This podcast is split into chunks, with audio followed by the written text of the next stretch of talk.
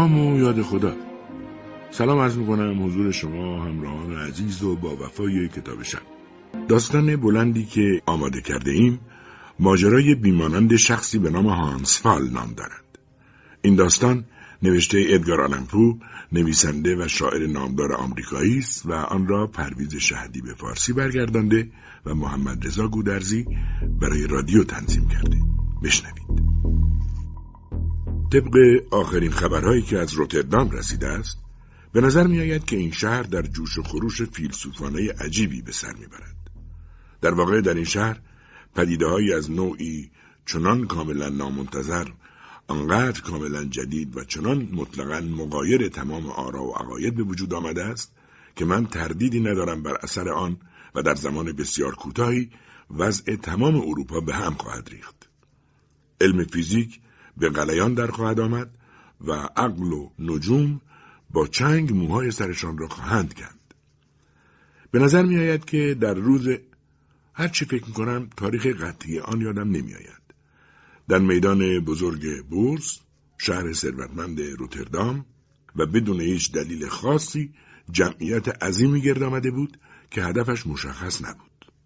آن روز نسبت به موقعیت فصلی هوا خیلی گرم بود.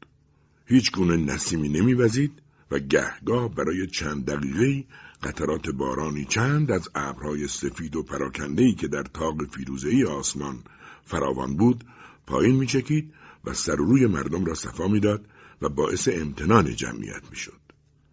به هر حال نزدیک های ظهر جنب و جوشی هرچند کوچک اما قابل ملاحظه در جمعیت پیدا شد که با ولوله و هیاهوی ده هزار هنجره همراه بود.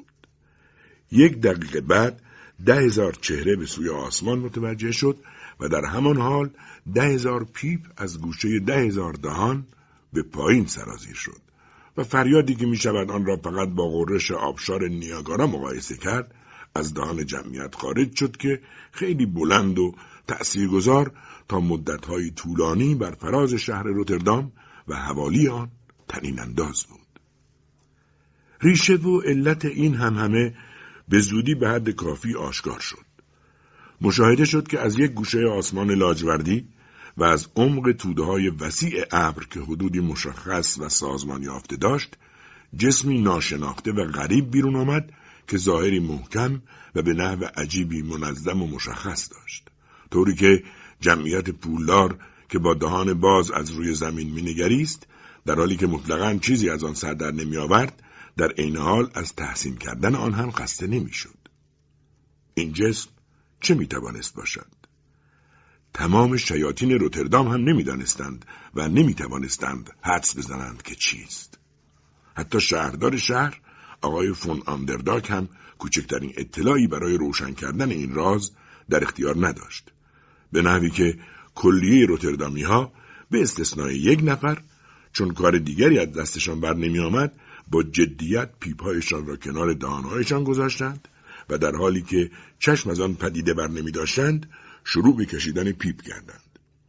کمی مکس کردند، این پا و آن پا شدند و به طرز معناداری غرولند کردند. بعد دوباره این پا و آن پا شدند، غر زدند، مکس کردند و سرانجام دوباره به پک زدن به پیپهایشان پرداختند.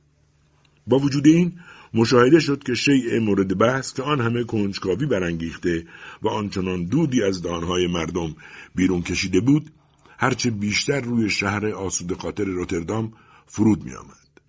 در ظرف چند دقیقه جسم آنقدر پایین آمده بود که بشود دقیقا تشخیص داد چه چیزی است. بله آن جسم یک بالون بود اما مطمئنم که تا آن زمان روتردام چنین بالونی ندیده بود زیرا چه کسی از شما می‌پرسم هرگز شنیده بود که بالونی به طور کامل از روزنامه های چرب ساخته شده باشد. در هلند به طور یقین هیچ کس و با وجود این زیر دماغ مردم و یا در واقع در فاصله چند بالای دماغشان جسم مورد بحث داشت ظاهر می‌شد. خود جسم که من با قطع و یقین می‌توانم تایید کنم با موادی ساخته شده بود که هیچ کس تا به فکر نکرده بود برای چنین کاری به کار رود. این توهین بزرگی برای عقل سلیم پولدارهای روتردام به شمار می‌رفت. اما شکل و هیئت پدیده خیلی ترسناکتر بود.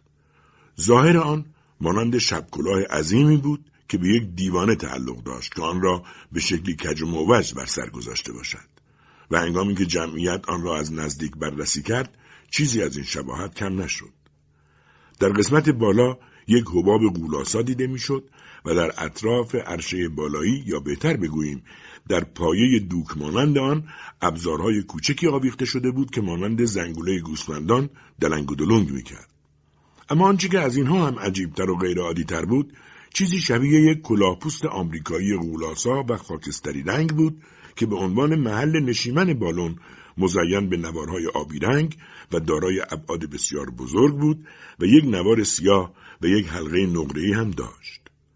جالب این بود که بسیاری از همشهریان روتردامی می توانستند سوگند یاد کنند که این کلاه عجیب را می شناختند. به همین دلیل هم بود که تمامی آن جمع با نگاهی تقریبا آشنا به آن کلاه می نگریستند.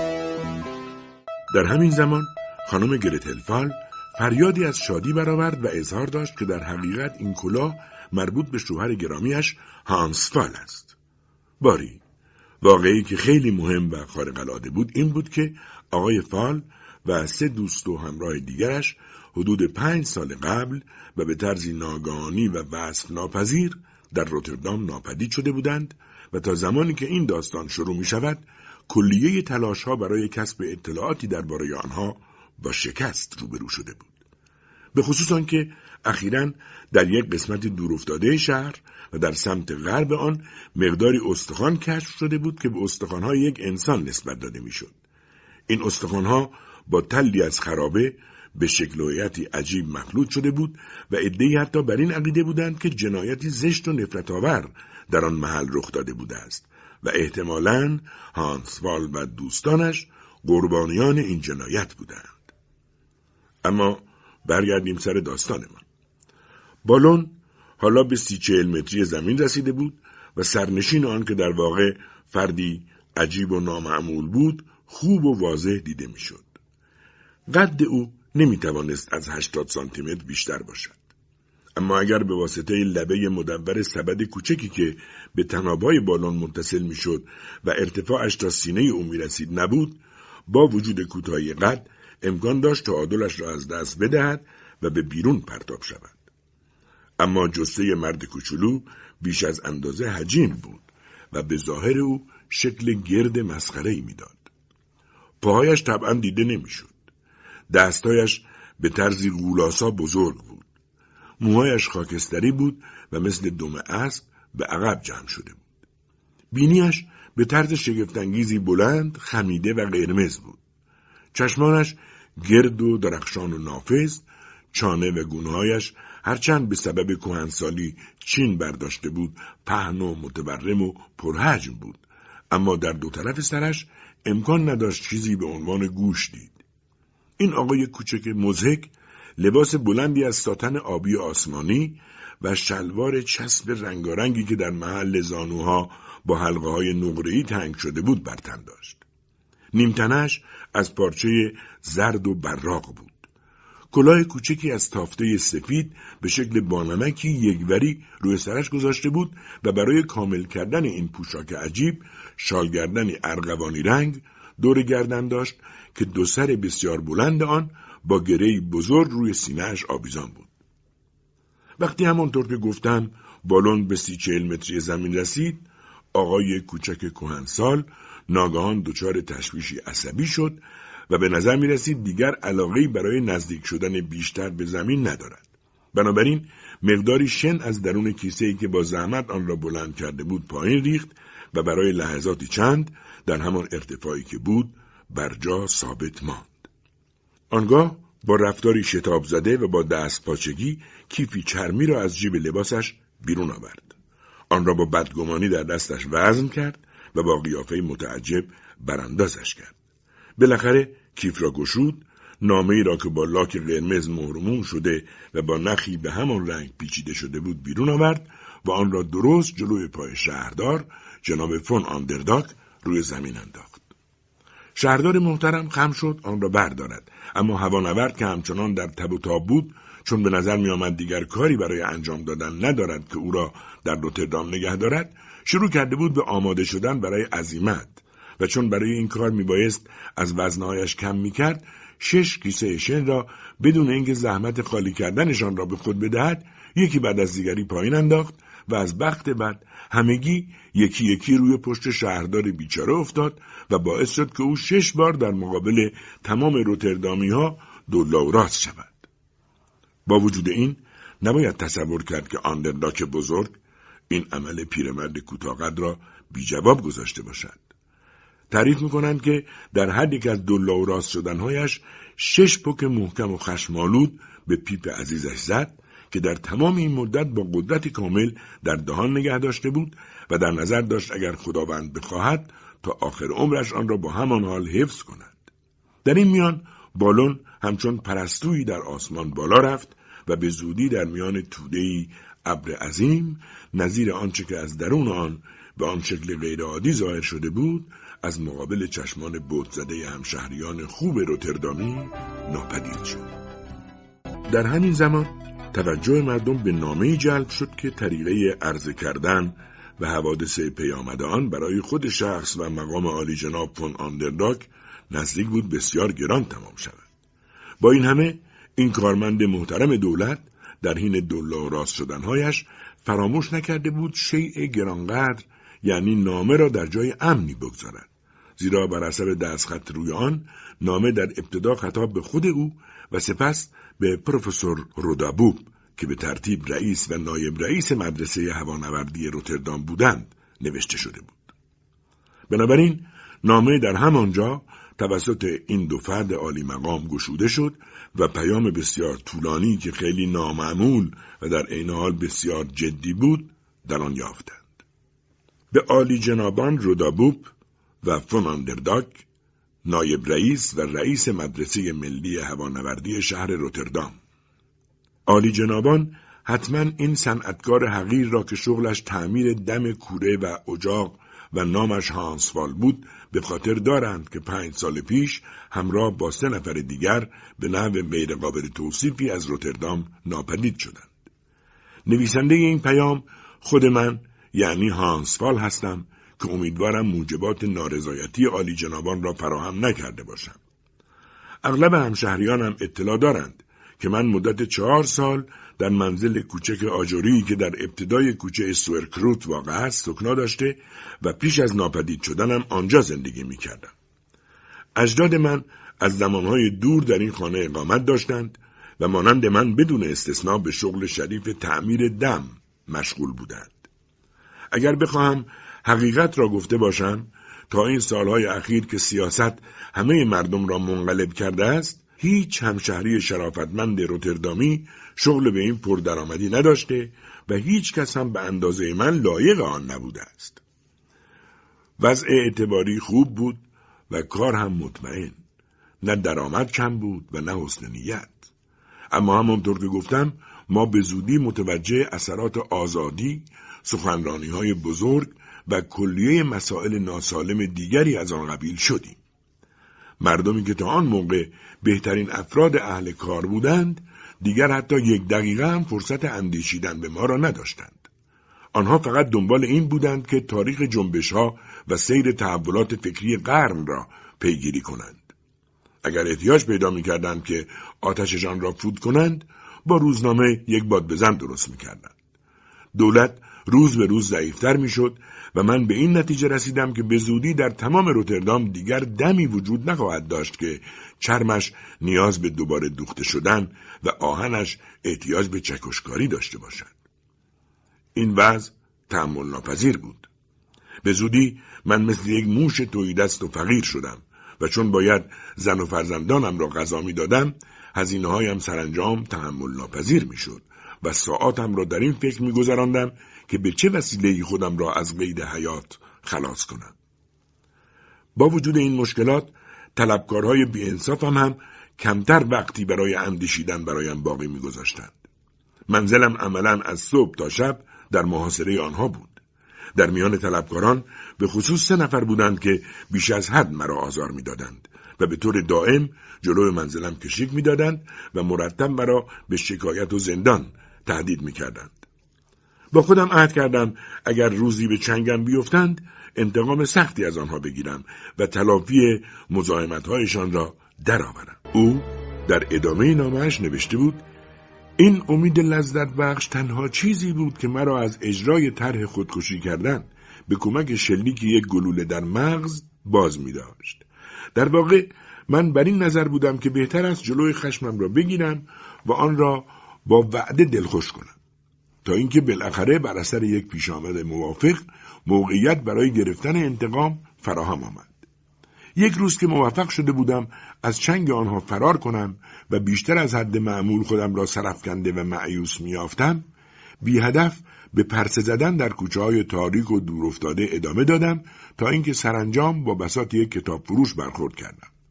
چون یک صندلی در دسترسم بود با خلقی تنگ خودم را روی آن انداختم و بدون اینکه بدانم چرا اولین کتابی را که به دستم رسید برداشتم و باز کردم. بر حسب اتفاق این کتاب رساله کوچکی بود در باب اخترشناسی نظری. من آشنایی مختصری با این علم داشتم و به زودی چنان غرق مطالعه این کتاب شدم که قبل از اینکه به خود بیایم و بفهمم در اطرافم چه میگذرد آن را دو بار از سر تا ته خوانده بودم هوا داشت کم کم رو به تاریکی می‌رفت و من راه منزلم را در پیش گرفتم خواندن این رساله تأثیری محو ناشدنی در روح من بر جا گذاشت و در حالی که به قدم زدن در کوچه های نیمه تاریک ادامه می‌دادم با دقت تمام های عجیب و غریب و گاهی غیر قابل فهم نویسندهاش را مرور می کردم. هرقدر بیشتر به این رساله می اندیشیدم علاقه و توجهی که در من برانگیخته بود بیشتر می شد. تحصیلات من محدود بود ولی بی اطلاعی من درباره مسائل مربوط به فلسفه علوم طبیعی نه تنها اطمینان مرا نسبت به استعداد درک مطالبی که خوانده بودم از من سلب نکرد و یا باعث نشد تصوراتی را که بر اثر خواندن رساله به طور مبهم در مغزم به وجود آمده بود مورد شک و تردید قرار دهم بلکه به شکل قدرتمندی قوه تخیلم را برانگیخت. وقتی به خانه رسیدم دیر وقت بود و بلافاصله به رخت خواب رفتم اما ذهنم بیشتر از آن مشغول بود که بتوانم به خواب بروم و تمام شب را به اندیشیدن گذراندم. صبح دیر وقت از جا برخواستم و با هیجان به طرف مغازه کتاب فروشی دویدم و اندک پولی را که برایم باقی مانده بود صرف خرید چند جلد کتاب درباره مکانیک و اخترشناسی نظری کردم. کتابها را مثل گنجی گرانبها به خانه بردم و تمام اوقات فراغتم را صرف خواندن آنها کردم. به این ترتیب برای به اجرا درآوردن پاره طرحها که اهریمن یا فرشته نگهبان من در ذهنم به وجود آورده بود پیشرفت زیادی در مطالعات جدید کردم. در تمام این مدت همه سعیم را به کار بردم تا سه طلبکاری را که آن همه رنج و ناراحتی برایم به وجود آورده بودند با خود آشتی بدهم. سرانجام موفق شدم با فروش مقداری از اساسیه منزلم نیمی از مطالبات آنها را بپردازم. و به آنها قول دادم پس از به اجرا درآوردن طرحهایی که در ذهن داشتم و عملی ساختن آنها نیاز به کمک آنان داشت بقیه بدهیم را بپردازم به کمک این دستاویزها چرا که آنها افراد کاملا نادان و بی اطلاعی بودند توانستم بدون زحمت آنها را در اجرای نظریاتم شریک کنم پس از حل و فصل این مسائل به کمک همسرم و با احتیاط فراوان و دور از چشم همه شروع کردم به جمع و جور کردن آنچه برایم باقی مانده بود. و نیز به کمک وامهای کوچکی که به بهانه‌های گوناگون گرفتم مبلغ قابل توجهی پول نقد فراهم آوردم. البته با کمال شرمساری اعتراف می‌کنم بدون اینکه کوچکترین نگرانی نسبت به امکانات بازپرداخت آنها به خود راه دهم. به هر حال به کمک این امکانات مادی توانستم در دفعات مختلف این وسایل را فراهم آورم چندین تاق پارچه بسیار عالی که هر کدام دوازده متر طول داشت. مقدار کافی تناب، یک سبد بزرگ و لبه بلند از نی و لوازم دیگری که برای ساختن و مجهز کردن یک بالون با ابعادی اعجاب انگیز لازم بود. زنم را معمور کردم هرچه زودتر به دوختن محفظه بالون بپردازد و راهنمایی های لازم را هم در این زمینه به او کردم. در همان حال با کمک تنابها توری بزرگ با ابعاد کافی ساختم. سپس کلیه تجهیزات و وسایلی را که برای آزمایش در سطوح بالای جو مورد نیاز بود در بالون گرد آوردم. یک شم هم در کمال احتیاط پنج بشکه که هر کدام گنجایش پنجاه گالون داشت به نقطه دور افتاده از روتردام بردم.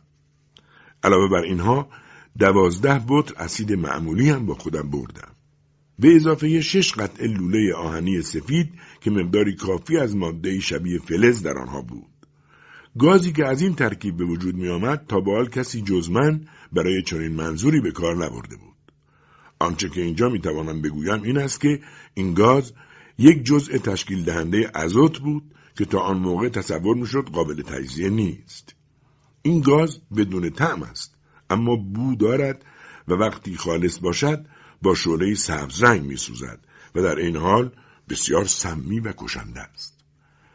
البته اشکالی ندارد که من فرمول و اسرار آن را در اینجا ذکر کنم چون حقوق ساخت این گاز متعلق به یک نفر فرانسوی است که تحت شرایط خاصی آن را در اختیار من گذاشته است. همین شخص بدون اینکه از مقاصد من اطلاع داشته باشد روشی را برای ساختن بالون از نوعی پوست حیوانات در اختیار من گذاشت که به طور کامل مانع نفوذ و فرار گاز می‌شد. هرچند به نظر من این روش خیلی گران تمام می‌شد. به خصوص اینکه پارچه‌ای که من انتخاب کرده بودم وقتی از لایه‌ای کاوچو پوشیده شود به همان اندازه خوب و قابل اطمینان است. علت اینکه من مشخصات گاز و نحوه روشن کردن بالون را اینجا ذکر نمی کنم به این دلیل است که تصور می کنم احتمالا این شخص یکی از این روزها در نظر دارد چون این بالونی بسازد و با استفاده از گاز جدید یک برنامه فضانوردی اجرا کند و من نمی‌خواهم او را از این افتخار که به اختراعی اصیل و بیمانند وابسته است محروم کنم. بشکه را در دایره ای جا دادم که هر بشکه محتوی مقدار زیادی باروت بود. جعبه فلزی و لوله ها را به وسیله شیارهایی به هم مربوط کردم و در یکی از جعبه ها فتیله ای را که حدود یک متر طول داشت فرو کردم. در نهایت به لطف کار سرسختانه و جد و جهدی مستمر در کلیه آماده سازی هایم نتایجی عالی به دست آوردم. بالون من به زودی تکمیل شد. بالون می توانست بیش از 17 هزار متر مکعب گاز در خود ذخیره کند و قادر بود بنابر محاسبات من به آسانی من و کلیه وسایل و همراهانم را به هوا ببرد. هنگامی که کلیه کارها به پایان رسید زنم را قسم دادم که راز اقدامات مرا از روزی که گذارم به دکه کتاب فروشی افتاده بود تا آن روز کاملا مخفی نگاه دارد و به نوبه خود به او قول دادم به محض اینکه وضعیت و امکانات اجازه دهد نزد او باز میگردم. آنگاه پول اندکی را که برایم باقی مانده بود به او دادم و از او خداحافظی کردم. در واقع هیچ گونه نگرانی از بابت او نداشتم. او از زنان مدیر و مدبری بود که به خوبی می توانست بدون کمک من گلیمش را از آب بکشد.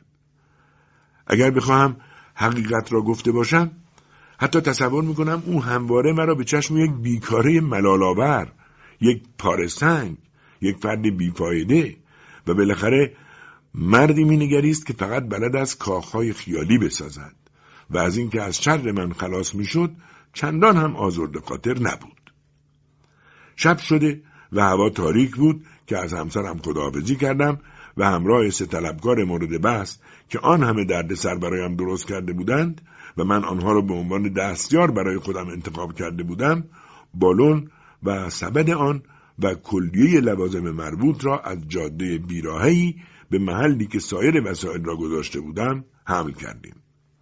در آنجا همه وسایل را دست نخورده یافتیم و من بلافاصله شروع به کار کردم. روز اول آوریل بود و همانطور که قبلا گفتم هوا کاملا تاریک و پوشیده از ابر بود و حتی یک ستاره هم به چشم نمی‌خورد. باران ریز و تندی که میبارید ما را خیلی عذاب می‌داد. اما نگرانی اصلی من برای محفظه بالون بود که با وجود قشر لعابی که آن را محافظت می‌کرد داشت به سبب رطوبت سنگین می‌شد و ممکن بود باروتها نم بردارد بنابراین سه دستیار بیغیرتم را سخت به کار گرفتم و آنها را واداشتم اطراف بشکه ها را از یخ پر کنند و اسید موجود در بشکه ها را هم بزنند. آنچه که خیلی ناراحتم می‌کرد سوالاتی بود که آنها از من درباره کاربرد آن لوازم میپرسیدند.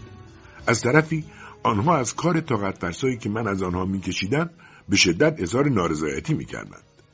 آنها می‌گفتند سر در نمیآورند.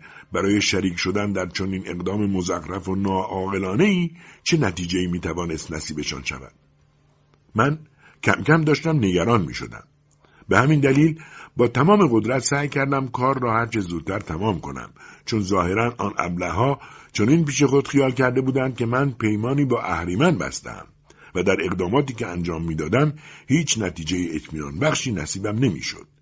به همین سبب از آن میترسیدم که مرا آنجا بکارند و دنبال کار خود بروند.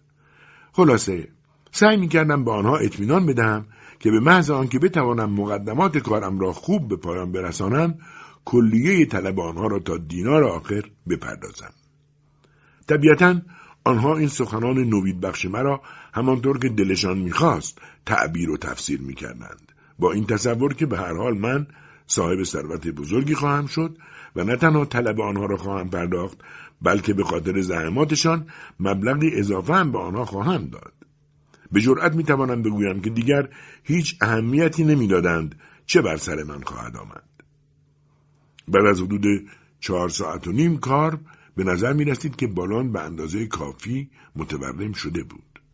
بنابراین سبد را به آن وصل کردم و لوازمم را در آن جا دادم. لوازمی مانند تلسکوپ، فشار سنج، حرارت سنج، پرگار، قطنما، زنگوله، مقدار زیادی آب، آزوبه به مقدار کافی مانند گوشت خشک شده که خاصیت غذایی آن در مقایسه با حجمش خیلی بیشتر بود. درون سبد یک جفت کبوتر به یک گربه هم گذاشتم. روز تقریبا داشت میدمید و من فکر کردم که دیگر موقع عظیمت فرا رسیده بود. بنابراین سیگارم را که روشن بود مثل اینکه بر حسب تصادف باشد روی زمین انداختم و هنگامی که خم شدم آن را بردارم زیرکانه سر فتیله را که کمی از لبه پایینی یکی از های کوچک بیرون آمده بود آتش زدم. این کار بدون آنکه سجلادم مرا ببینند انجام گرفت.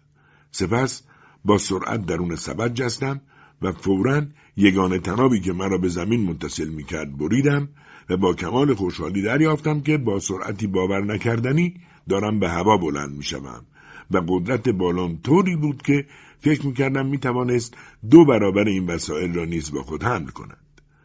وقتی زمین را ترک می‌کردم حرارت سنج 19 درجه سانتیگراد را نشان می‌داد. هنگامی که به ارتفاع پنجامتری دستیدم، قرشی عظیم و صدای انفجار وحشتناکی همراه با گردبادی از آتش و تکه سنگ و چوب و فلز شولور مقلود با اعضای تکه پاره شده بدن انسان به بالا تنوره کشید. نزدیک بود قلبم از ترس بیست. آن موقع فهمیدم که چاشنی بمب را زیاد گرفته بودم. اول بالون روی خود تا شد بعد با سرعت عجیبی شروع به انبساط کرد. آنگاه با شتابی سرسامآور شروع به چرخیدن دور خود کرد و سرانجام در حالی که مانند یک انسان مست تلو تلو می‌خورد مرا از درون محل نشیمن به بیرون پرتاب کرد. در این حال در ارتفاعی دلهوره آور به صورت واژگون در حین صعود بر اثر تقدیر پای چپم در تنابی که تصادفا از شکافی در عمق سبد آویزان بود گیر کرد و به همان حال آویزان باقی ماندم. مطلقا غیر ممکن است بشود وحشت و دلهوره مرا در چنان موقعیتی درک کرد. با حالتی پرتشنج دهانم را برای نفس کشیدن باز می کردم و احساس می کردم چشمانم دارد از حدقه بیرون می پرد. حالت تهوع ناجوری بر من چیره شد و سرانجام از هوش رفتم و دیگر چیزی نفهمیدم. چه مدت در آن حال بودم نمی‌توانم به درستی بگویم ولی هنگامی که چشم گشودم و تا حدی به خودم آمدن دیدم روز در حال دمیدن بود و بالون در ارتفاعی اعجاب انگیز بر فراز اقیانوس در حال حرکت بود و در کرانهای این افق وسیع و تا آنجا که می توانستم ببینم اثری از خشکی دیده نمی‌شد. با وجود این وقتی به خود آمدم آثار عدم تسلط بر مشاعرم را احساس کردم.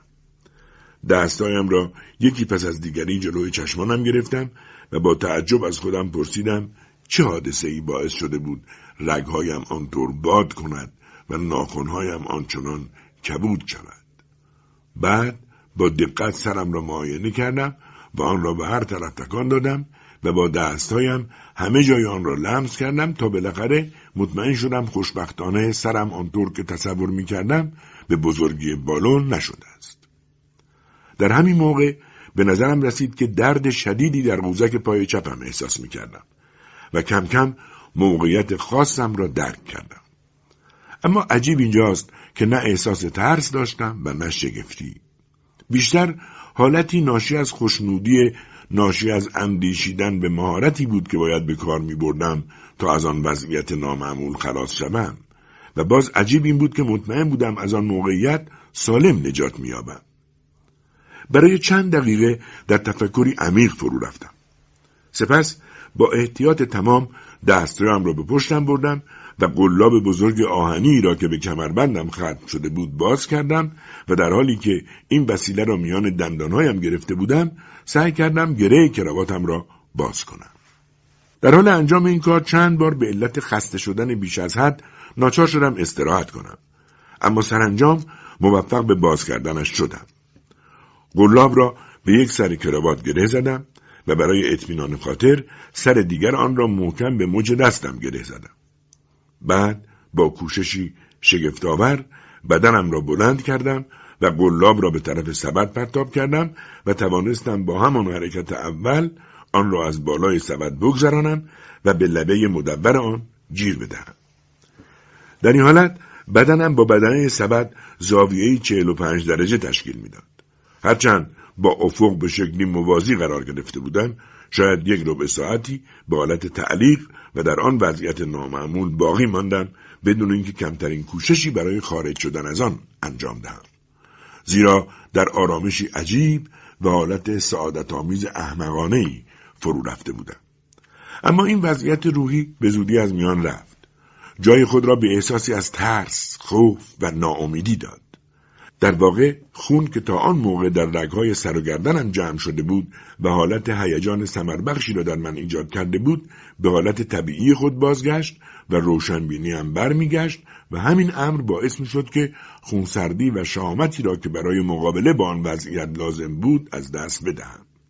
اما خوشبختانه این احساس ضعیف چندان به طول نینجامید و ناامیدی به کمکم آمد و با تلاش های دیوانوار خودم را با تشنج و چند بار با تکانهای شدید به طرف بالا پرت کردم تا بالاخره انگشتهایم که مثل گیره شده بود محکم لبه سبد را گرفت و در حالی که بدنم را پیچ و تاب می‌دادم نفس و عرق ریزان با سر به درون سبد افتادم. مدتی گذشت تا توانستم بر خودم مسلط شوم و به وضعیت بالون توجه کنم. با دقت همه چیز را بررسی کردم و با خوشحالی دریافتم که هیچ گونه خسارتی به آن وارد نشده است. تمام وسایل و تجهیزاتم صحیح و سالم بودند و خوشبختانه نه از وزنها چیزی از دست داده بودم نه از آزوغه ها. در واقع طوری آنها را خوب جا داده و محکم بسته بودم که چنین حادثه ای نمی‌توانست به آنها لطمه بزند. نگاهی به ساعتم کردم. ساعت شش را نشان می‌داد. بالون با سرعت به اوج گرفتن ادامه می‌داد و فشار سنج وضعیت را عادی نشان می‌داد. درست زیر پای من در اقیانوس شیء کوچک و درازی دیده می‌شد که از همه جهت به یک بازیچه شباهت داشت. تلسکوپ را رویش میزان کردم و دریافتم یک کشتی جنگی انگلیسی بود که به سنگینی روی آب حرکت می‌کرد. به استثنای این کشتی چیز دیگری به چشم نمی‌خورد به جز اقیانوس و آسمان و خورشید. اینک زمان آن رسیده است که من هدف از سفرم را برای شما عالی جنابان توضیح دهم. شما به خاطر دارید که وضع اسفنگیز مالی من در روتردام سرانجام مرا به سوی تصمیم به خودکشی سوق داده بود. البته من از زندگی کردن متنفر نشده بودم. اما طوری در تنگ قرار گرفته بودم که بیش از آن نمی توانستم تیر روزی های تصادفی را که روزگار نصیبم کرده بود تحمل کنم. در چنین حالت روحی رساله‌ای که در آن کتاب فروشی خواندم عرصه جولانگاهی را برای تصورات من گشود. این بود که تصمیم گرفتم زندگی کنم. اما عزیمت کنم و دنیا و مردمان آن را ترک کنم و اگر بتوانم بدون توجه به همه مسائل راهی برای خود تا کره ماه باز کنم. برای این کار اولین موضوعی که میبایست مد نظر قرار دهم فاصله قطعی کره ماه از زمین بود فاصله تقریبی بین مرکز این دو کره برابر با 59 برابر طول شعاع زمین در منطقه استواست یعنی حدود 237 هزار مایل اگر من می توانستم به طریقی هنگامی که ماه در نزدیکترین نقطه مدار خود به دور زمین بود خودم را به آن برسانم فاصله محاسبه شده به نحو محسوسی کمتر می شد. فکر کردم که واقعا این فاصله بسیار است. هرچند دور از دسترس نیست. روی زمین بارها اتفاق افتاده است که مسافرتهایی با سرعت 60 مایل در ساعت انجام شود و دلایل زیادی است که می‌توان تصور کرد سرعتی بیشتر از آن هم میسر است.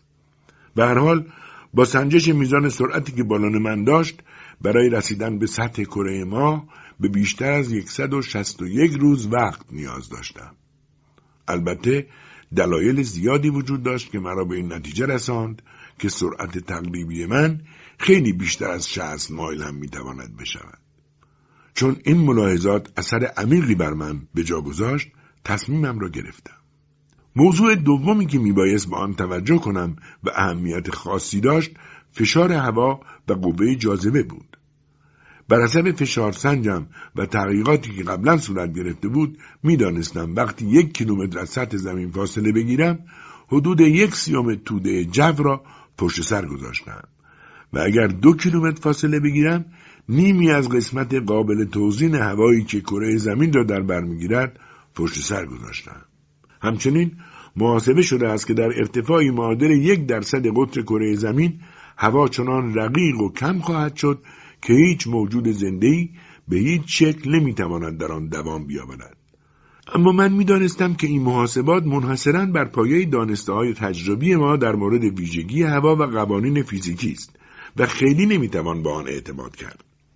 من فرض کردم اگر به ارتفاعی نامشخص صعود کنم میزان تراکم هوا در آنجا متناسب با ارتفاع اضافی نخواهد بود بلکه برعکس دائم رو به کاهش خواهد گذاشت. لذا اگر تا آنجا که ممکن است بشود بالا بروم باز به جایی می‌رسم که هوا هست اما بینهایت رقیق است. من زمانی که هنوز روی زمین بودم با این فرض که در مسیرم جوی کاملا مشابه جو اطراف زمین وجود دارد فهمیدم نیاز به دستگاهی دارم که بتواند به میزان کافی هوا را برای تنفسم متراکم کند. بنابراین با مقداری پول و زحماتی زیاد این دستگاه را تهیه کردم.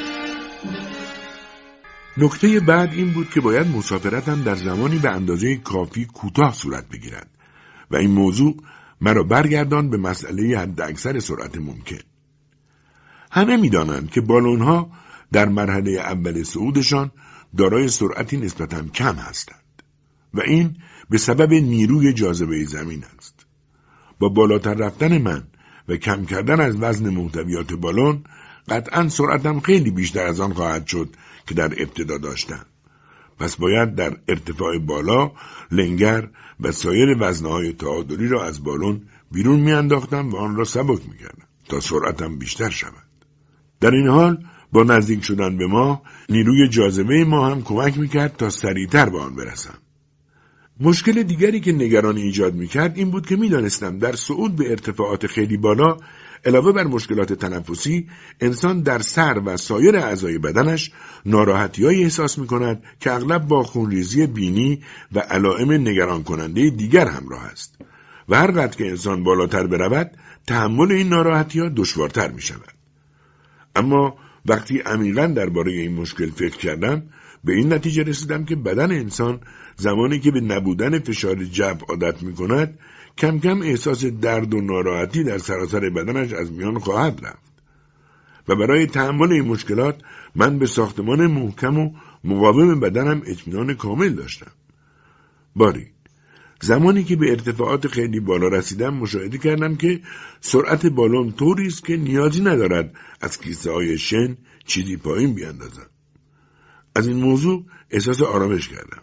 چون مایل بودم تا آنجا که ممکن است وزنها را با خود داشته باشم چرا که هیچ گونه اطلاعات دقیق و قطعی در مورد قدرت جاذبه و میزان تراکم جو ما نداشتم.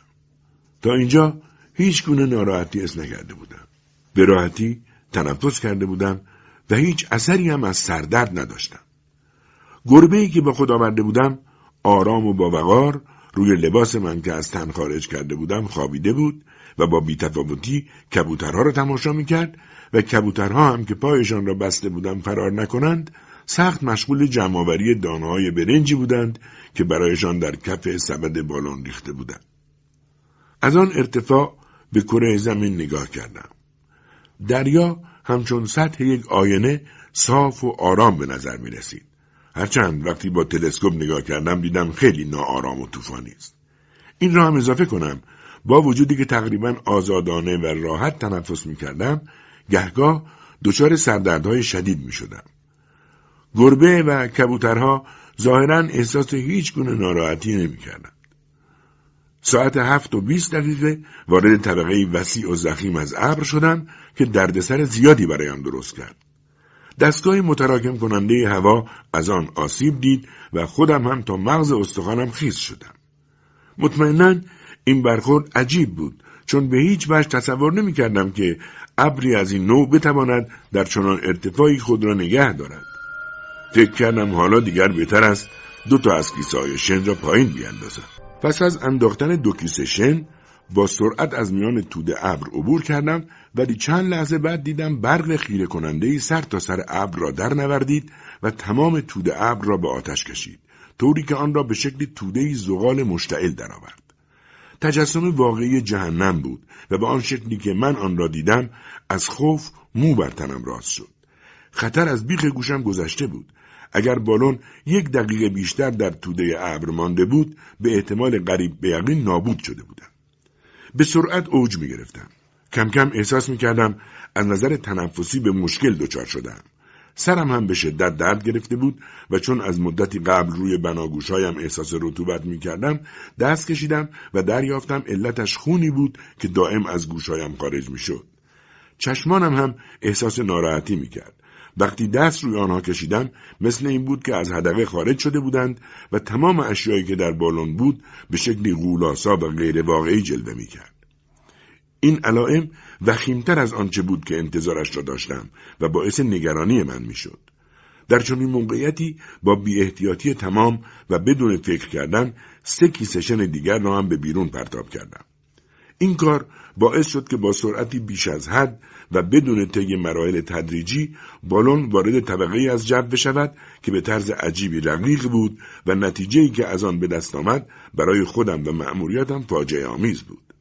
ناگهان دچار لرزه ای شدم که پنج دقیقه طول کشید و حتی هنگامی هم که تا حدی برطرف شد با زحمت و در فواصل طولانی آن هم توأم با تشنج می توانستم نفس بکشم در حالی که در تمام این مدت خون با شدت از بینی، گوشها و حتی کمی هم از چشمهایم بیرون می‌زد. کبوترها به نظر می آمد دچار استراب فراوانی شده بودند و تلاش می کردند فرار کنند. در همان حال گربه به طرز رقتآوری میو میو می‌کرد و از این طرف به آن طرف سبد تلو تلو می‌خورد. زمانی که پی بردم با پایین انداختن وزنها چه بیاحتیاطی بزرگی مرتکب شدهام خیلی دیر شده بود و حالم خیلی منقلب بود. دیگر چاره ای نداشتم جز اینکه در انتظار مرگ بمانم. دردهایی که در تمام بدنم احساس می کردم باعث می شد نتوانم کوچکترین تلاشی برای نجات زندگیم به خرج دهم. با زحمت می توانستم فکر کنم و سردردم دقیقه به دقیقه افزایش می یافت. فهمیدم که به زودی فکر و حواس خود را از دست خواهند داد. ناگهان یاد بلایی افتادم که بر سر سه نفر طلبکارم آورده بودم و ترس از عواقب آن که در صورت برگشتن در انتظارم بود. همین باعث شد که دیگر از کشیدن یکی از تنابهای دریچه خروج گاز محفظه خودداری کنم. آنگاه روی کف سبد خوابیدم و سعی کردم حواس و نیروی بدنیم را متمرکز کنم. دقایقی بعد تصمیم گرفتم اقدام به فست کنم. اما چون نیشتر نداشتم ناچار شدم این کار را به شکل دیگری انجام دهم. سرانجام توانستم به کمک تیغه چاقو یکی از رگهای بازوی چپم را باز کنم. تا خون تازه شروع به بیرون آمدن کرد به نحو بارزی احساس کردم حالم بهتر شده است و زمانی که به قدر نیم لگن کوچک خون از بدنم رفت علائم خطرناکی که قبلا در من به وجود آمده بود اغلبشان به کلی ناپدید شد. با وجود این صلاح ندانستم سریع از جا بلند شوم. بلکه پس از آن که محل نیشتر را بستم حدود یک رب در جای خود بیارکت ماندم. بعد از این مدت از جا بلند شدم و خودم را آزادتر و سبکتر یافتم. در واقع از تمام ناراحتی هایی که از ساعتی قبل به من دست داده بود تقریبا خلاص شده بودم.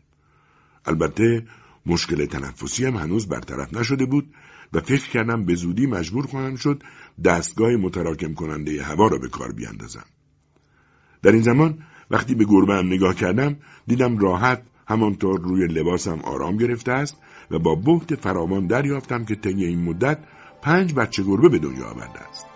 هرچند انتظار این مسافران اضافی را نداشتند در مجموع این ماجرا باعث خوشحالیم شد.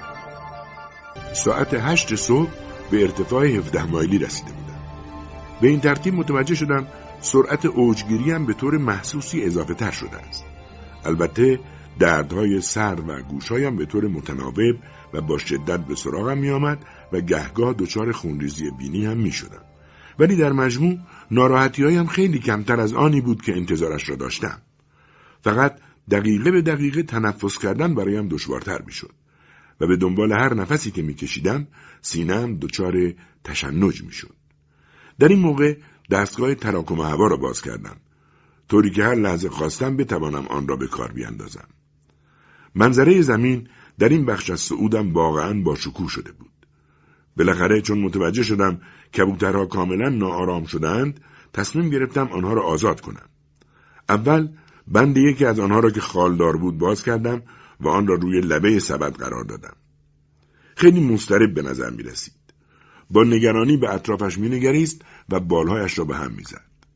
در حالی که با صدای بلند بغبغو می کرد اما نمی توانست تصمیم به پرواز کردن بگیرد.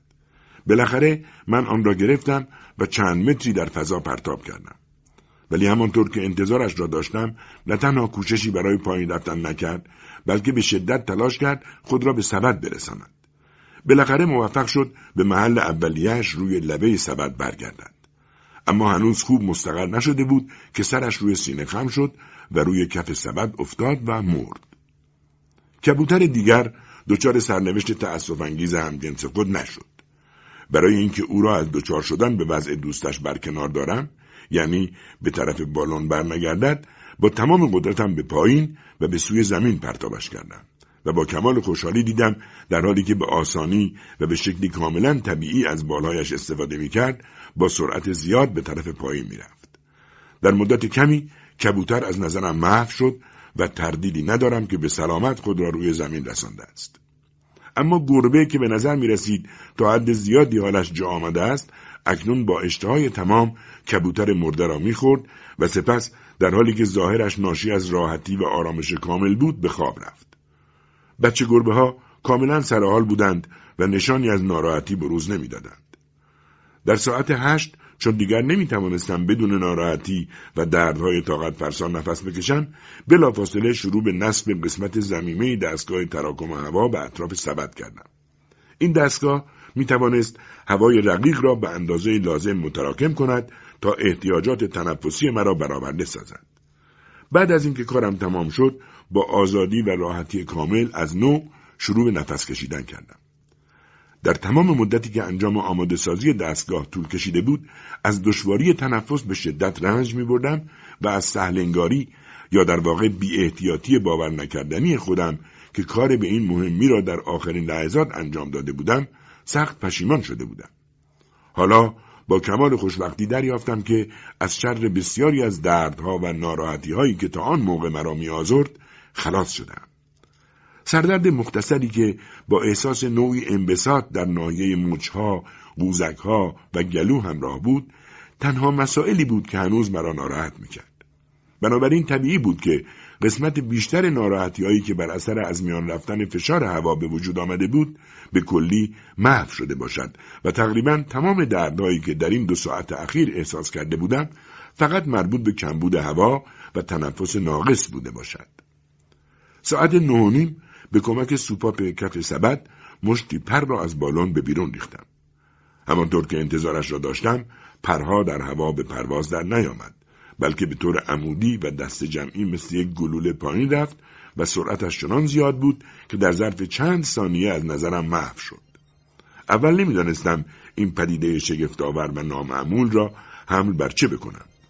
باورم نمی‌شد که سرعت اوجگیری من اینطور ناگهانی و به این طرز شگفتآور افزایش یافته باشد ولی بعد اندیشیدم که هوا اکنون در اطراف بالون باید چنان رقیق باشد که حتی قادر به نگه داشتن پرها نیز نباشد چه رسد به اینکه طوری باشد که پرها با سرعتی فوقالعاده سقوط کند. در ساعت ده تقریبا دیگر کاری برای انجام دادن نداشتم و هیچ چیز هم نیاز به دقت و مراقبت فوری من نداشت. بنابراین کارهایم رو به راه منظم بود و یقین داشتم که بالون همچنان با سرعتی رو به تزاید در حال بالا رفتن بود هرچند هیچ وسیله‌ای برای تخمین زدن این افزایش سرعت نداشتم دیگر نه دردی احساس می کردم و نه ناراحتی. حتی احساس آسایشی هم در خود داشتم که از هنگام عظیمتم از روتردام بی سابقه بود. گاه به بررسی و اطمینان از صحت کار وسایلم می پرداختم و گاه به تجدید هوای دستگاه توجه می کردم. ساعت پنج بعد از ظهر نگاهی به گربه و بچه هایش انداختم. خود گربه به نظر می آمد که دوباره به شدت ناراحت است. و من تردیدی نداشتم که علت او به دلیل مشکلات تنفسی بود. اما تجربه هم در مورد بچه گربه ها به نتیجه عجیب رسیده بود. طبیعتا من انتظار داشتم که آنها هم علائم ناراحتی از خود نشان دهند. هرچند تا حدی کمتر از مادرشان و این موضوع خود به خود نظریه مرا در مورد مسئله عادت کردن به وجود یا عدم وجود فشار هوا تایید می‌کرد اما به هیچ وجه فکر نمی کردم که پس از معاینه دقیق آنها را در سلامتی کامل و بدون ابراز هیچ گونه ناراحتی بیابم. برای درک این مطلب ناچار بودم دامنه نظریه ام را گسترش بدهم و به این نتیجه برسم که هوای فوقالعاده رقیق محیط تنفسی برخلاف عقیده‌ای که قبلا داشتم و آن را قطعی می‌دانستم از نظر شیمیایی برای تنفس ناکافی و نامناسب نیست و موجودی که در چنین محیطی به دنیا بیاید ممکن است هیچ گونه ناراحتی و مشکل تنفسی احساس نکند. در حالی که اگر به قشرهای متراکمتر هوا در مجاورت زمین برده شود احتمالا دچار همان دردها و ناراحتیهایی خواهد شد که من چندی قبل در هوای رقیق گرفتار آن بودم. کمی بعد متاسفانه بر اثر حادثه اسفناک خانواده کوچک گربه هایم را از دست دادم و دیگر نتوانستم تجربیاتم را دنبال کنم. واقعه از این قرار بود. هنگامی که دستم را با فنجانی پر آب از خلال سوپاب بیرون می بردم که آن را برای گربه بگذارم آستین پیراهنم به قلاب قفس آنها گرفت و ناگهان قفس را از محل اتصالش جدا کرد و به سرعت قفس و سرنشینانش در یک چشم به هم زدن در هوا بخار شد. در ساعت شش بعد از ظهر مشاهده کردم که بخش بزرگی از سطح زمین در طرف مشرق که در معرض دید من قرار داشت در سایه زخیم که بدون وقفه و با سرعت جلو می آمد فرو می رفت. سرانجام ساعت هفت سرتاسر سر زمین در تاریکی شب فرو رفت. این وضعیت که کاملا انتظارش را داشتم خوشحالی و شادی بسیاری برایم فراهم آورد چون نشان می‌داد که صبح من هم چند ساعت زودتر از همشهری های روتردامی هم شاهد برآمدن قرص خورشید خواهم بود. به عبارت دیگر هر روز به نسبتی که در ارتفاع بیشتری قرار می گرفتم مدت زیادتری از نور خورشید بهره من می شدم. در همین زمان بود که تصمیم گرفتم خاطرات سفرم را یادداشت کنم و آنها همین نوشته هایی هستند که اینک پیش چشمان شما قرار دارم. کمی که از ساعت ده شب گذشت احساس کردم خوابم میآید. تصمیم گرفتم بقیه ساعت شب را بخوابم. اما در اینجا مشکلی پیش آمد که میبایست از همان اول مد نظر بگرفتم ولی تا آن لحظه به آن توجهی نکرده بودم اگر همانطور که قصدش را داشتم به خواب می‌رفتم چطور می‌توانستم مدام به دستگاه متراکم کردن هوا سر بزنم تنفس هوای درون اتاق بالون برای بیشتر از یک ساعت ناممکن بود و اگر این مدت به یک ساعت و رب می رسید نتایجی بس وخیم از آن حاصل می شد. این واقعیت بیرم نگرانی شدیدی در من ایجاد کرد و شاید قابل تصور نباشد که پس از آن همه تحمل سختی ها و ناراحتی ها وخامت این مسئله چنان برایم جدی می نمود که از به انجام رساندن نقشم ناامید شدم و داشتم تصمیم گرفتم به سفرم خاتمه دهم و به روی زمین برگردم. اما این تردید و دودلی موقتی بود چون اندیشیدم که انسان برده عادت خودش است. این مسئله حتمی بود که من نمی توانستم بخوابم اما یقین داشتم که راحت و آسان خواهم توانست بدون ناراحتی و در تمام طول مسافرتم ساعت به ساعت از خواب بیدار شوم. برای تعویز و تازه کردن هوای اتاقک هم بیشتر از پنج دقیقه وقت لازم نداشتم. مشکل این بود که وسیله اختراع کنم تا موقع لازم مرا از خواب بیدار کند. سرانجام راه حلی به ذهنم رسید. قبل از آن لازم است بگویم در ارتفاعی که من رسیده بودم بالون با نظم کامل و خط مستقیم اوج می گرفت. در نتیجه سبد بدون کوچکترین تکانی آن را دنبال می کرد. این وضعیت مرا در اجرای طرحی که کشیده بودم کمک زیادی کرد. ذخیره آبی که با خود آورده بودم در بشکه جا داشت که هر کدام پنج گالون گنجایش داشت و داخل سبد روی هم چیده و محکم شده بود. دو تکه تناب برداشتم و دو سر آن را محکم به لبه های سبد بستم طوری که تنابها به شکل موازی و با فاصله سی چهل سانتیمتر از هم روی سبد قرار گرفت. به این ترتیب جایگاه کوچکی به وجود آمد و من یکی از بشکه های آب را روی آنها قرار دادم و به طور افقی آن را در جایش محکم کردم. حدود هشت انگشت زیر این تنابها و در فاصله یک متری از ته سبد جایگاه دیگری مثل میز کوچک از یک تکه تخته نازک که در دسترس داشتم تهیه کردم. روی این میز کوچک و درست زیر یکی از لبه های بشکه که بالا قرار داده بودم کوزه گلی کوچکی قرار دادم. آن وقت زیر بشکه جایی که بالای کوزه گلی قرار داشت سوراخی ایجاد کردم و یک تکه چوب را به شکل شم تراشیدم و آنقدر آن را در سوراخ بشکه عقب جلو بردم تا مقدار آبی که از آن خارج می‌شد ظرف شست دقیقه کوزه را پر کند وقتی این کار انجام شد بقیهش دیگر روشن بود رخت خوابم را کف سبد طوری گذاشته بودم که سرم درست زیر دانه کوزه قرار می گرفت. واضح است که طی شست دقیقه کوزه پر می شد و آب اضافی از دهانه آن بیرون می ریخت. طبیعی است آبی که از ارتفاع یک متری روی صورت من میریخت حتی اگر در خواب عمیقی هم فرو رفته بودم بلافاصله بیدارم می‌کرد ساعت یازده کار نصب و تکمیل اختراعم را به پایان رساندم و در حالی که نسبت به طرز کار آن اعتماد کامل داشتم به رخت خواب رفتم. انتظاری را که از آن داشتم کاملا برآورده شد. هر یک ساعت به یک ساعت به طور منظم و دقیق از خواب بیدار می شدم. سپس آب درون کوزه را دوباره داخل بشکه می ریختم. دستگاه تراکم هوا را به کار می انداختم و دوباره به رخت خواب می رفتم.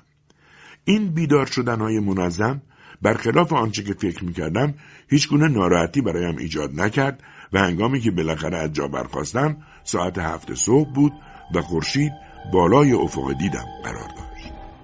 دو روز دیگر بدون پیش آمدن مسئله خاصی سپری شد. دستگاه تراکم هوا خوب و منظم کار می‌کرد و بالون بدون هیچ لرزش آشکاری به طرف بالا صعود می‌کرد. سرما شدید بود و من مجبور بودم خودم را با دقت در پالتو زخیمی بپیچم. وقتی که ظلمت زمین را در خود می‌گرفت با اینکه هنوز چند ساعتی بالون در معرض تابش خورشید قرار داشت به رخت خوابم رفتم.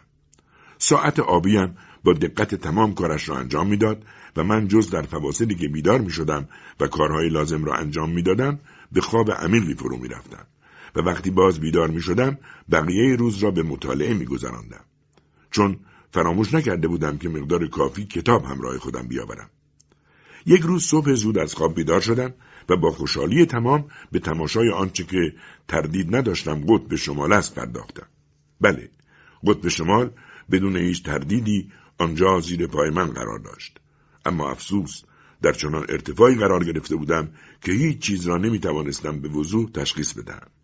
آنچه که معلوم بود این بود که بزرگترین قطر قابل رویت زمین جلوی چشمم بود. تمام نیمکره شمالی مثل اینکه بر صفحه پخش شده باشد در مقابل دیدگانم گسترده شده بود و حتی دایره بزرگ استوا هم افق دیدم را از هر طرف تشکیل می‌داد. در ساعت هفت بعد از ظهر بالون به طرف لبه غربی منطقه یخبندان رفت و با سرعت به سمت استوا پیش تاخت.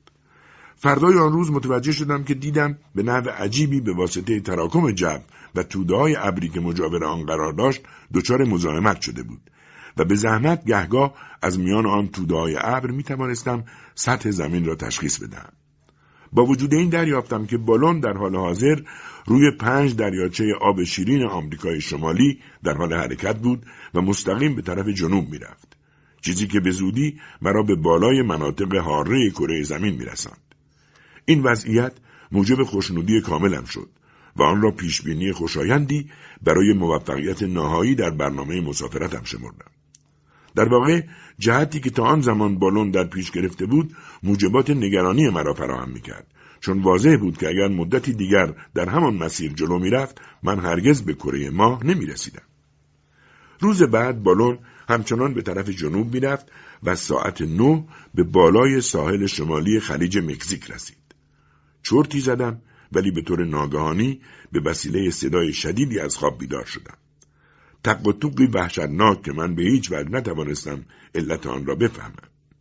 این صدا مدت کوتاهی بیشتر به طول نینجامید اما در همان فاصله کوتاه صدای آن شبیه به هیچ چک از صدایی که روی زمین شنیده بودم و با آن آشنایی داشتم نبود.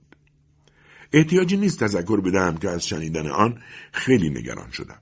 چون ابتدا فکر کردم این محفظه بالون بود که داشت پاره می‌شد.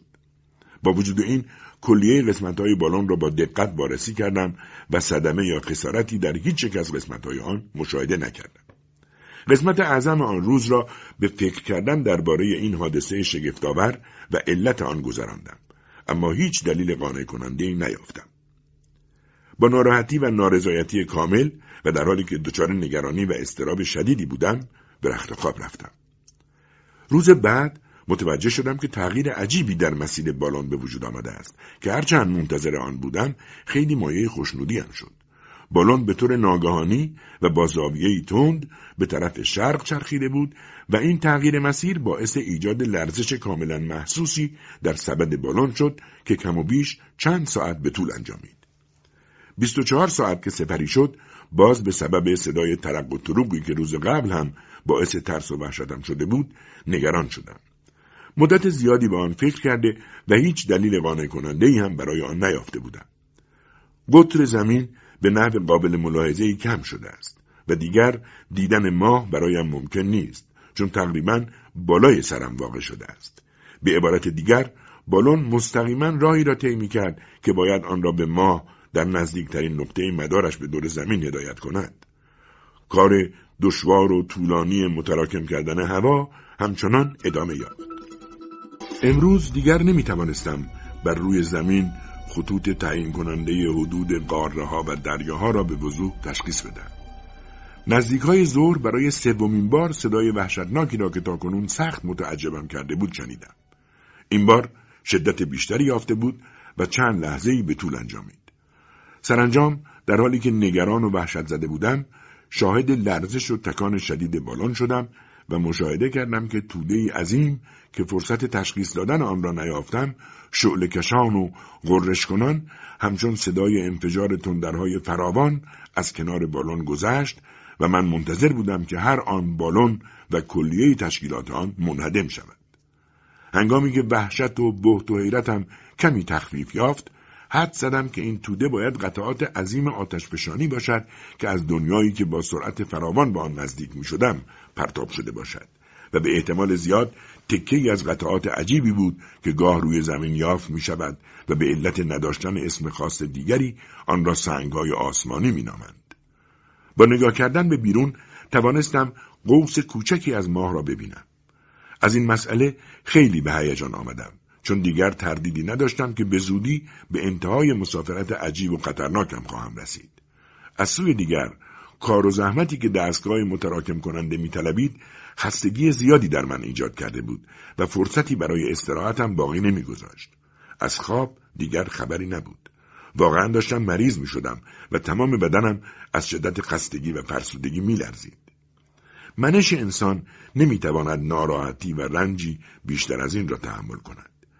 طی تاریکی شبانه که اینک بسیار کوتاه بود از نو سنگی آسمانی از نزدیک بالان گذشت و باعث ایجاد نگرانی در من شد. صبح روز بعد وقتی دیدم که سطح زمین زیر پای من قرار دارد و فاصله چندانی با من ندارد از حیرت و تعجب خشکم زد. زانوهایم زیر بدنم تا شد. دندانهایم به هم می‌خورد. موهای سرم راست ایستاد. پس بالون منفجر شده بود. این اولین فکری بود که در هم و بر هم به مغزم هجوم آورد. حتما بالون منفجر شده بود و من داشتم سقوط می‌کردم آن هم با سرعتی سرکش لجام گسیخته و قیاس ناپذیر با توجه به آنچه که می‌دیدم حد اکثر تا ده دقیقه دیگر به زمین می رسیدم. با آنجا برخورد می کردم و نابود می شدم. اما سرانجام تفکر به کمکم آمد. کمی مکس کردم و به اندیشیدن پرداختم و شک برم داشت. این کار ممکن نبود. به هیچ وجه و به هیچ شکلی نمی توانستم تا این حد و با این سرعت پایین آمده باشم. به علاوه با وجود اینکه میبایست مطمئنا به سطح زمین که زیر پایم قرار داشت نزدیک شده باشم سرعت واقعی من نمی‌توانست با شتاب وحشتآوری که من ابتدا تصور کرده بودم ارتباطی داشته باشد این ملاحظات به نحو مؤثری به هم ریختگی افکارم را آرام کرد و سرانجام موفق شدم این پدیده را به شکل واقعی آن مورد بررسی قرار دهم مسئله این بود که میزان حیرت و تعجب من مانع از این شده بود که تشخیص بدهم چشمانداز مکانی که زیر پای من قرار گرفته بود به کل با وضع ظاهری کره زمین متفاوت بود. به علاوه اینک زمین میبایست کاملا بالای سر من قرار گرفته باشد و رویت آن برایم ناممکن می بود چرا که بالون آن را از نظر من مخفی کرده بود در حالی که ما با تمام شکوهش پایین من قرار بهت که از دریافت این مسئله به من دست داد وصل ناپذیر است. به خصوص اینکه من از مدتها پیش نزدیک شدن به کره ماه را به عنوان یک رویداد مسلم و حتمی تصور می‌کردم. از طرفی باید توجه داشت که هنگام مواجه شدن ناگهانی با این ماجرای حیرت آور ماجرایی که منتظر آن بودم اما نه به این زودی من از خواب بسیار کوتاهی بیدار شده بودم و هنوز حدس و تمرکزم کاملا در جای خود قرار نگرفته بود. این تغییر وضعیت میبایست به نحوی کاملا طبیعی و بسیار آرام و تدریجی صورت می‌گرفت. و هر حال به نظرم بیفایده است تذکر دهم که هنگام پی بردن به وضع واقعی خودم و خارج شدن از حالت بهت و وحشت تمام وقت و توجهم فقط جلب تماشای منظره و چشمانداز عمومی ماه شد. سطح ماه زیر پای من به شکل خطوط مشخص یک نقشه گسترش میافت و با وجود اینکه حدس می‌زدم هنوز فاصله قابل توجهی بین من و آن وجود داشت ناهمواری های آن با چنان وضوح عجیبی جلوی چشمانم رسم می‌شد که به هیچ وجه نمی توانستم واقعیت آن را دریابم در اولین نظر فقدان کامل وجود اقیانوس، دریا و حتی دریاچه و هر گونه رودخانه بر سطح آن به عنوان نشانه های عجیب وضع جغرافیایی کره ما به شدت نظر مرا به خود جلب کرد. با وجود این تعجب آور است اگر بگویم مناطق مسطح بزرگ و رسوبی مشاهده می کردم و بیشتر سطح قابل دیدن ماه را کوههای آتشفشانی دوکی شکل که بیشتر به آثار هنری میمانست تا به پدیده های طبیعی پوشانده بود. بلندترین قله آن از سه یا چهار مایل بلندتر نبود. نقشه ای که من سعی می کنم از مناطق آتشفشانی ماه بکشم بهتر از هر توضیح دیگری وضع عمومی سطح ماه را برای شما مشخص خواهد کرد.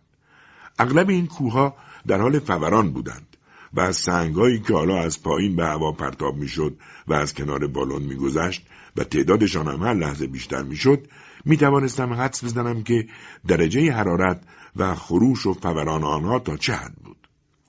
روز بعد متوجه افزایش فوقالعاده حجم ظاهری ماه شدم و سرعت رو به افزایش فرود آمدن بالون باعث نگرانی من شد. به خاطر دارید که اصولا وقتی من بررسی امکانات سفر به کره ماه را در ذهن خودم آغاز کردم فرض وجود جوی با تراکم مناسب حجم کره ماه در محاسبات من بخش بزرگی را اشغال کرده بود و این فکر برخلاف نظریات مخالف فراوان در این مورد و حتی اقرار می کنم برخلاف نظریه عمومی دایر بر اینکه هیچ گونه جوی در اطراف کره ماه وجود ندارد در تخیل من رسوخ کرده بود.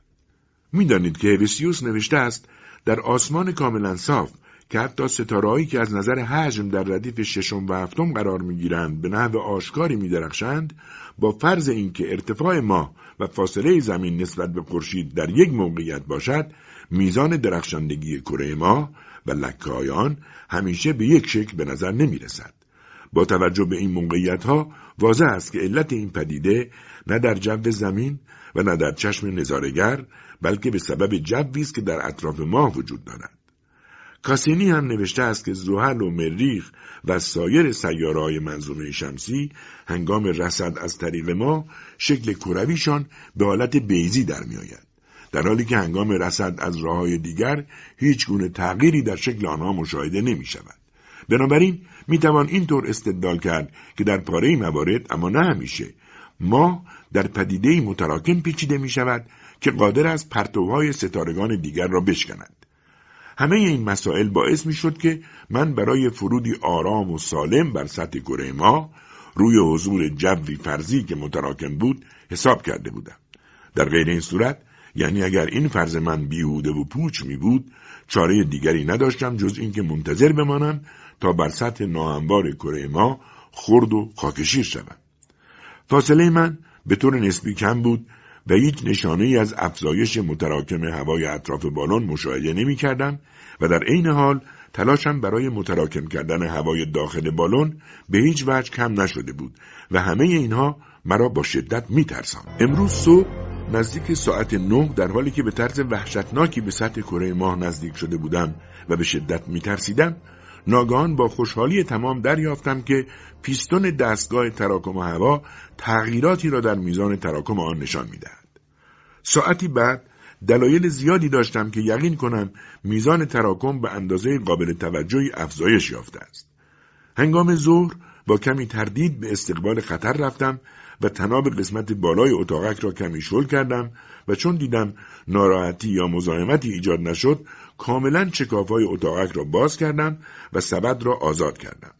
ولی همانطور که میبایست انتظارش را میکشیدم سردرد شدیدی همراه با تشنج که نتیجه فوری آزمایشی اینطور عجولانه بود یقه را گرفت. اما چون این ناراحتی ها و مشکلات مسائل تنفسی آنقدر شدید نبود که زندگی مرا به خطر بیاندازد تصمیم گرفتم تا آنجا که می‌توانم آنها را تحمل کنم به خصوص اینکه امیدوار بودم هر قدر به قشرهای متراکمتر جو نزدیک می‌شوم این ناراحتی ها کم کم از بین برود. در هر حال این نزدیک شدن به سطح ما با سرعتی وحشت آور خیلی نگران کننده بود. بنابراین یک دقیقه هم وقت را تلف نکردم و همه وزنهایم را پایین انداختم. بعد بوشگاه آبم را بعد دستگاه متراکم کننده هوا و در نهایت همه اشیایی که در سبد وجود داشت. اما کار مهمی صورت نگرفت و من همانطور با سرعتی زیاد سقوط می‌کردم. به عنوان آخرین وسایل باقی مانده پالتو، کلا و چکمه را پایین انداختم بعد به توری سبد آویزان شدم.